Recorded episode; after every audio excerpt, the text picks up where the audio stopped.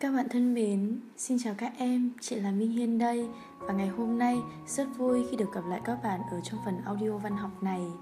Các bạn biết rồi đấy, thì ra việc học văn cũng đem đến cho chúng mình rất nhiều những điều thú vị như thế. Và càng đi sâu vào văn chương, chúng ta lại càng thấy tâm hồn mình được rộng mở. Quan trọng hơn hết là chúng mình nhìn thấy những câu chuyện ở cuộc đời và tự rút ra cho bản thân mình những câu chuyện và những thông điệp sống thật đẹp đúng không nào? Ngày hôm nay quay trở lại cùng với các em. Chị sẽ dẫn các bạn đến gặp một người nghệ sĩ Mà chị tin rằng đây là người nghệ sĩ Nhắc tới cái tên của ông ấy thôi, Là chúng ta lại có liên tưởng tới những điều nhỏ nhặt. Tại sao chị lại nói rằng đó là nhà văn của những điều nhỏ nhặt? Tôi vẫn còn nhớ cách mà bản thân mình tìm đến Thạch Lam, Giống như cách mà bản thân đang cố gắng tìm lại sự yên bình trong tâm hồn mỗi câu mỗi chữ của nhà văn này lúc nào cũng nhẹ nhàng gần gũi thân thương tựa như từng hơi thở được bạn đọc biết đến là thành viên trong bút nhóm nổi tiếng tự lực văn đoàn và là em của hai nhà văn thuộc bút nhóm này là Nhất Linh và Hoàng Đạo.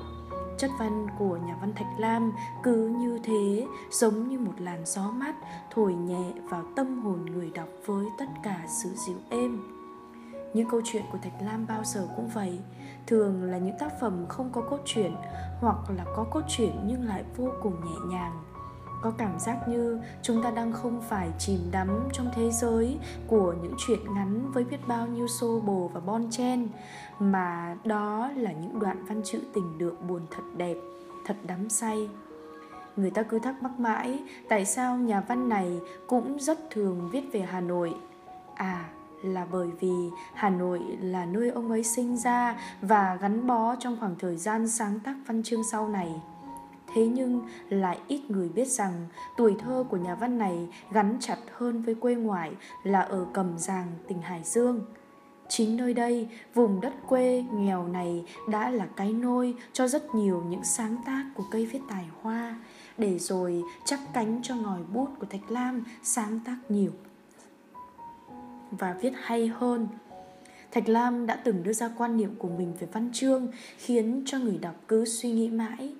Văn chương không phải đem đến cho người đọc sự thoát ly, sự quên, những thứ đen tối trước mặt, những cái mặt trái mà văn chương là một thứ vũ khí thanh cao để vừa tố cáo, vừa trong sạch và làm phong phú hơn. Tâm niệm này quả thực rất phù hợp với con người của Thạch Lam. Đó là lý do tại sao trong rất nhiều tác phẩm của mình, nhà văn này lại lựa chọn cho nhân vật những nhân vật vô cùng bé nhỏ, nghèo hèn và đáng thương trong xã hội để miêu tả, để viết, để sẻ chia bằng tất cả sự đồng cảm và tình yêu thương cộng đồng trong bản thân của mình. Chúng ta, tất cả rồi cũng sẽ lớn khôn, bỏ đi tất cả những bộn bề của cuộc sống ngoài kia mà nhất định thỉnh thoảng luôn muốn quay đầu nhìn lại. Ai mà chẳng bồi hồi, rung động trong lần hẹn hò đầu tiên. Ai mà chẳng khóc trong ngày chia tay bạn bè. Ai mà chẳng sao xuyến khi chiều nay có chùm bằng lăng tím ngắt mơ màng được kẹp trong trang vở cũ.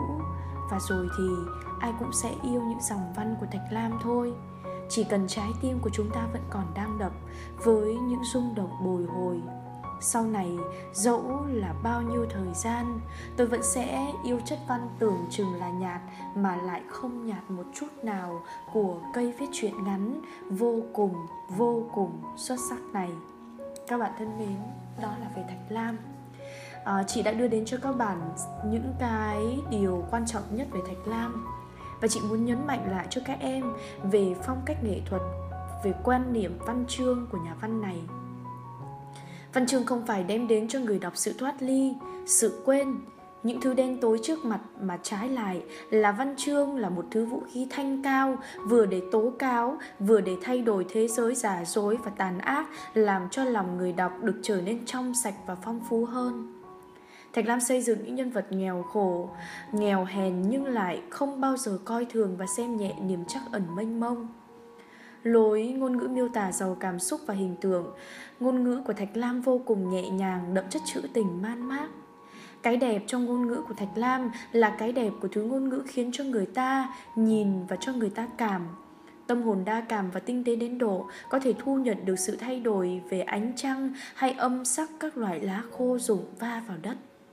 Tinh tế đến mức như thế đấy các em ạ. À.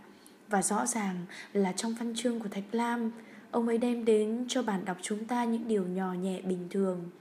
Đó là lý do tại sao mà lời nhà xuất bản văn học đã từng viết về nhà văn Thạch Lam như thế này – Tác phẩm của Thạch Lam vì thế có nhiều yếu tố hiện thực, tuy nhân vật không dữ dội như Trí Phèo, Lão Hạc hay Nam Cao, hay bị đầy đọa như chị giàu của Ngô Tất Tố.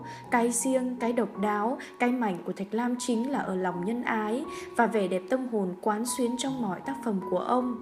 Nhân vật Thạch Lam bất luận ở trong hoàn cảnh nào vẫn ánh lên trong tâm hồn chất nhân ái Việt Nam. Đọc truyện ngắn Thạch Lam rõ ràng ta thấy yêu con người, quý trọng con người hơn và cũng từ đó ta thương cảm, nâng niu, chắt gạn từng chút tốt đẹp trong mỗi một con người. Đó là nhận định của nhà xuất bản về Thạch Lam và rõ ràng là một câu chuyện chuyện ngắn hai đứa trẻ đã giúp cho bạn đọc chúng ta có những nhìn nhận về nhà văn này rất hay, rất sâu sắc. Chúng ta thấy rằng là Hoàn cảnh sáng tác của tác phẩm hai đứa trẻ. Thuở nhỏ thì Thạch Lam sống ở huyện Cầm Giàng, Hải Dương. Với tính cách thùa đầu luôn luôn điềm đạm và nhạy cảm với những vấn đề của cuộc sống thì bản thân nhà văn này luôn luôn có những chăn trở có những xót xa cho số phận nghèo đói khó khăn của những người dân lao động. Trong quãng thời gian sống ở đây ông thấu hiểu được cuộc sống của những người dân lao động nghèo đói và khổ cực. Chính lý do đó đã dẫn đến việc sáng tác nên các tác phẩm văn học và đặc biệt là chuyện ngắn hai đứa trẻ nhằm thể hiện khát vọng của ông về một cuộc sống tươi sáng, người dân không phải chịu cuộc sống khổ cực, vất vả nữa. Chuyện ngắn được in trong tập Nắng trong vườn, xuất bản vào năm 1938.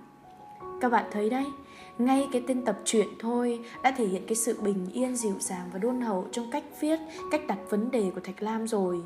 Thạch Lam viết cho chúng ta về nắng trong vườn, nghe thật giản dị thế nhưng vẫn giữ được cái sự tinh tế của riêng mình.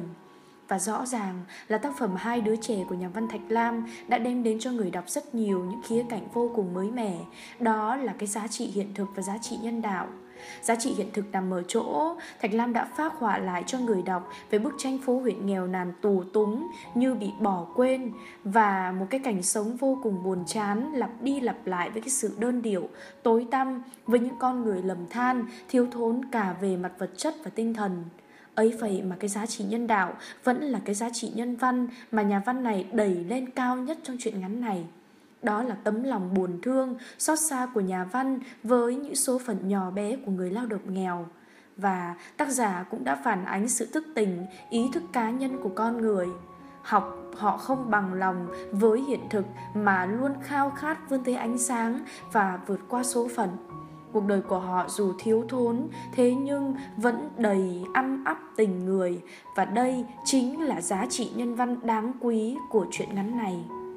Qua chuyện ngắn hai đứa trẻ thì nhà văn Thạch Lam cũng muốn gửi gắm đến một thông điệp vô cùng mới mẻ cho bạn đọc.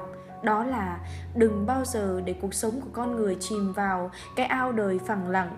Con người phải sống cho ra sống, phải không ngừng khao khát xây dựng cho mình một cuộc sống ý nghĩa và sống trọn vẹn với tất cả những giây phút mà mình có ở trong cuộc đời này thứ hai, đó là những người phải sống một cuộc đời tối tăm, mòn mỏi và tù túng. Hãy cố gắng vươn ra ngoài ánh sáng và hướng tới một cuộc sống tươi sáng hơn. Kem thân mến, đó là tác giả thạch lam với chuyện ngắn hai đứa trẻ. Chị hy vọng rằng với phần audio ngắn gọn này thì các bạn có thể có được những mường tượng và hình dung cụ thể về tác giả Thạch Lam và chuyện ngắn hai đứa trẻ các em nhé. Cảm ơn các em vì đã lắng nghe phần audio này của chị và hẹn gặp lại các bạn ở trong phần audio văn học tiếp theo. Xin chào và hẹn gặp lại các bạn.